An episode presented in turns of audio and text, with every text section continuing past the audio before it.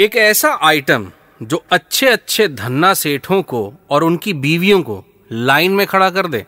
इतना ही नहीं, हाथ फैलाने पर मजबूर कर देता है। उसे आप पानी पूरी गोलगप्पे, पुचका, फुचका और पानी बताशे के नाम से जानते हैं। आप सुन रहे हैं रेड पॉडकास्ट का फ़ूड ट्रेल्स मेरे यानी हेम के साथ, और आज कहानी द्वापर युग से प्रसिद्ध, प्रचलित I mean famous in popular pani puri की कहानी। आज ऐसा पहली बार हो रहा है कि मैं हिस्टोरिक फ़ूड आइटम्स की बात करते हुए कुछ साल या दशक पुरानी कहानी नहीं, बल्कि युगों पुरानी कहानी आपको सुनाने जा रहा हूँ। महाभारत, जो कि द्वापर युग में घटित हुआ था के अनुसार, एक बार माता कुंती ने अपनी बहु द्रौपदी की कुशल, निपुण दिमाग की परख करने के लिए एक टास्क दिया। बचे हुए आलू की सब्ज़ी और आटे से द्रौपदी को कुछ ऐसा बनाना था कि पाँचों भाइयों का पेट भर जाए। द्रौपदी, जो कि अपने तेज दिमाग के लिए वैसे ही सुप्रसिद्ध थी, ने बनाया पानी पूरी जो कि खाने में न सिर्फ़ चटकारे भरे था, पानी की मात्रा ज़्यादा होने के कारण सबका पेट भी भर देता। पानी पूरी या गोलगप्पे बनाने के लिए ज़्यादा संसाधनों की ज़रूरत नहीं पड़ती, और मामूली सी तैयारी में ये बन जाती है। बंगाल में पुचका हरियाणा में पानी पताशी, मध्य प्रदेश में टिकिया, दिल्ली और पंजाब में गोलगप्पे, छत्तीसगढ़ और उड़ीसा में गुपचुप और उत्तर प्रदेश में पानी बताशे। उत्तर प्रदेश की राजधानी लखनऊ में पानी के बताशे भी पाँच तरह के होते हैं। पाँच तरह के पानी का ऑप्शन मिलता है वहाँ। इमली का पानी, नींबू का पानी, पुदीने का पानी, खजूर का पानी और मीठा पानी, जिसमें सौठ मिलाई जाती है। पानी बताशी की बात हुई है तो बड़ा ऑब्वियस है कि आलू टिक्की और चाट भी ध्यान में आएगा ही। ग्यारह अलग अलग तरह के चाट बनते हैं इस देश में। नाम बताता हूँ और गिनिए, कितने आप जानते हैं? आलू चाट, भेलपुरी, आलू टिक्की चाट दही पुड़ी रगड़ा पैटिस दही वड़ा पकोड़ा, मंगोड़े, पापड़ी चाट, समोसा चाट और सेव पूरी ये सभी चाट आपने कभी न कभी, कहीं न कहीं ज़रूर खाए होंगे। आई एम श्योर आपने कभी इसके ओरिजिन के बारे में सोचा तक नहीं होगा। उनकी हिस्ट्री ज्योग्राफी के बारे में कौन ही सोचता है भाई? मस्त चीज़ दिखी तो पहले उसे पेट में जाए। अब उसका इंटरव्यू थोड़ी ना लेंगे। खैर, यही तो काम है हमारा। रेड पॉडकास्ट के फ़ूड ट्रेल्स में मैं यही तो काम करता हूँ। खाने से जुड़ी हर बात को लेकर आप तक आता हूँ। फिर चाहे उसे बनाने का तरीका हो या उसके जन्म की कहानी। पूरी रिसर्च सिर्फ़ और सिर्फ़ इसलिए कि आप खाएँ तो साथ में उसके बारे में जाने भी। Back to the story chaat is derive from the word chatpata, एक ऐसा इमोशन जिसको आप डिस्क्राइब नहीं कर सकते बट आपकी जीभ ज़रूर डिस्क्राइब कर सकती है कि ये चटपटा है और ये बिल्कुल नहीं। मेरे हिसाब से, जिस चीज़ को चाट चाट कर खा जाने का मन करे, वही असल में होता है चटपटा। सामने आते ही मुँह में पानी आ जाए और सबसे ज़रूरी बात, उसे झट से चट कर जाने का मन करे। आलू चाट दिल्ली में जन्मा और अब पूरे नॉर्थ इंडिया में खाया जाता है।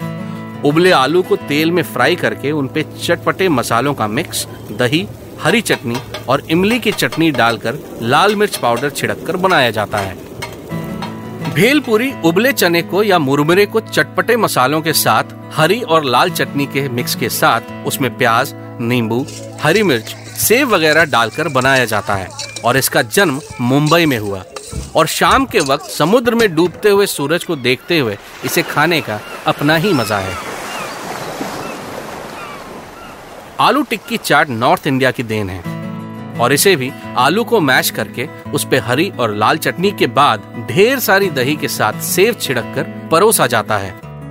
पानी पूरी वाली पूरी को दही से भर दो। उसमें डालो खट्टी मीठी चटनी, ऊपर से थोड़ा सा चाट मसाला और सेव तो वो बन जाता है दही पूरी। मुंबई का रगड़ा पैटिस उत्तर प्रदेश का आलू चाट है, जिसमें उबले मटर के रसेदार तरी के ऊपर हल्के तेल में छिछले फ्राई किए हुए आलू की टिक्कियाँ होती हैं। इनको भी सजाने के लिए और टेस्ट को फर्दर निखारने के लिए यूज़ होता है ताज़ा कटा टमाटर, प्याज, सेब और खट्टी मीठी चटनी। दही वड़ा कहिए या पंजाब का दही भल्ला, बंगाल का दोई बोरा, तमिलनाडु का थाई वड़ाई, कर्नाटक का मोसारे वड़ा या तेलंगाना का पेरुगु वड़े। इस चाट का जन्म कहाँ हुआ ये कोई नहीं बता सकता। नाम से ही आपको पता चल गया होगा कि दही में डूबे हुए वड़े की बात हो रही है। पकौड़े को पूरी तरह चाट नहीं कहा जा सकता, क्योंकि कहीं कहीं ये सिर्फ़ चटनी के साथ खाया जाता है। कहीं इन पर छोले के साथ, कहीं इनको ग्रेवी के साथ भी खाया जाता है। और वैसे तो बारिश के साथ खाया जाता है और गर्मा गर्म चाय इसका बेस्ट फ्रेंड है, लेकिन पकोड़ों का जन्म किसी एक प्रांत या स्टेट में नहीं हुआ। ओवर अ पीरियड ये डिश अलग अलग स्टाइल में पूरे इंडिया में जन्मी। कोई बेसन, कोई चावल का आटा, कोई उड़द की दाल तो कोई मूंग की दाल पीस कर उसमें अजवाइन हींग, नमक, कटी प्याज और हरी मिर्च डाल के इसे खाता है। मंगोड़े पकोड़े का ही भाई है। पिसी दाल में प्याज, अदरक, मिर्च, नमक मिलाकर गरम तेल में डीप फ्राई किया जाता है।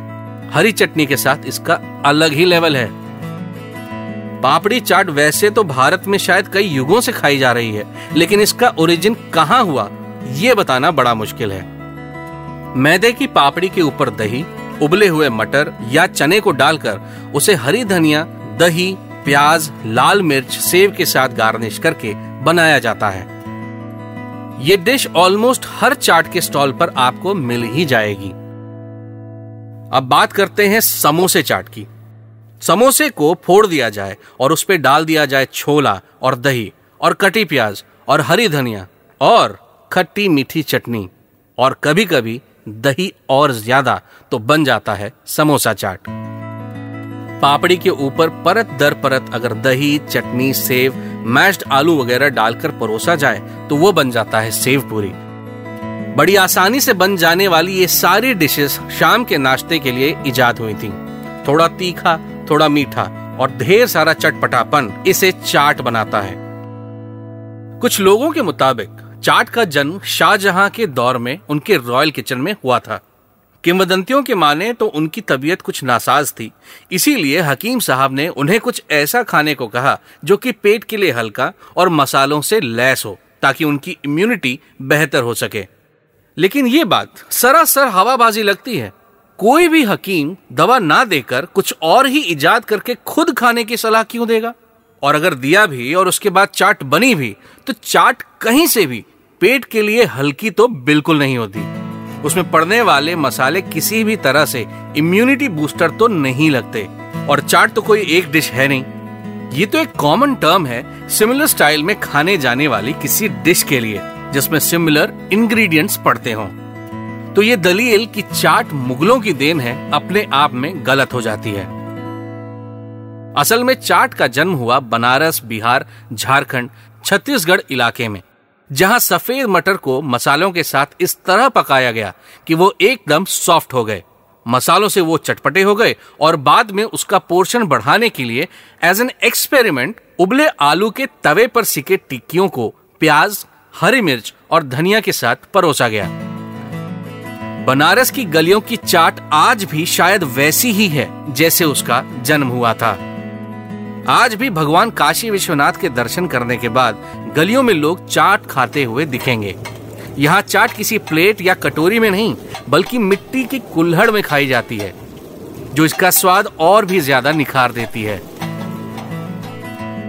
छत्तीसगढ़ में पत्तों को आपस में सीख से बांधकर एक कटोरी बनाई जाती है और उसमें ये चाट खाई जाती है।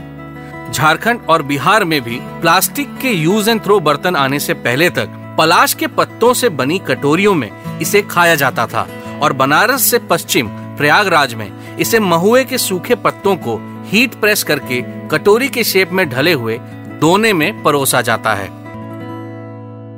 अब बात बंगाल और उड़ीसा इलाके में प्रसिद्ध काइंड ऑफ़ चाट की, जिसका नाम घुघनी है। वैसे तो ये डिश शाम का नाश्ता या चाट यूपी में भी बहुत खाया जाता है, पर इसको वहाँ घुघुरी कहते हैं। असल में सिर्फ़ कुछ बेसिक मसाले जैसे कि हल्दी नमक जीरा ताजी कटी हरी मिर्च के साथ हरी मटर को बारीक कटे प्याज के साथ धीमी आँच पर पकाया जाता है।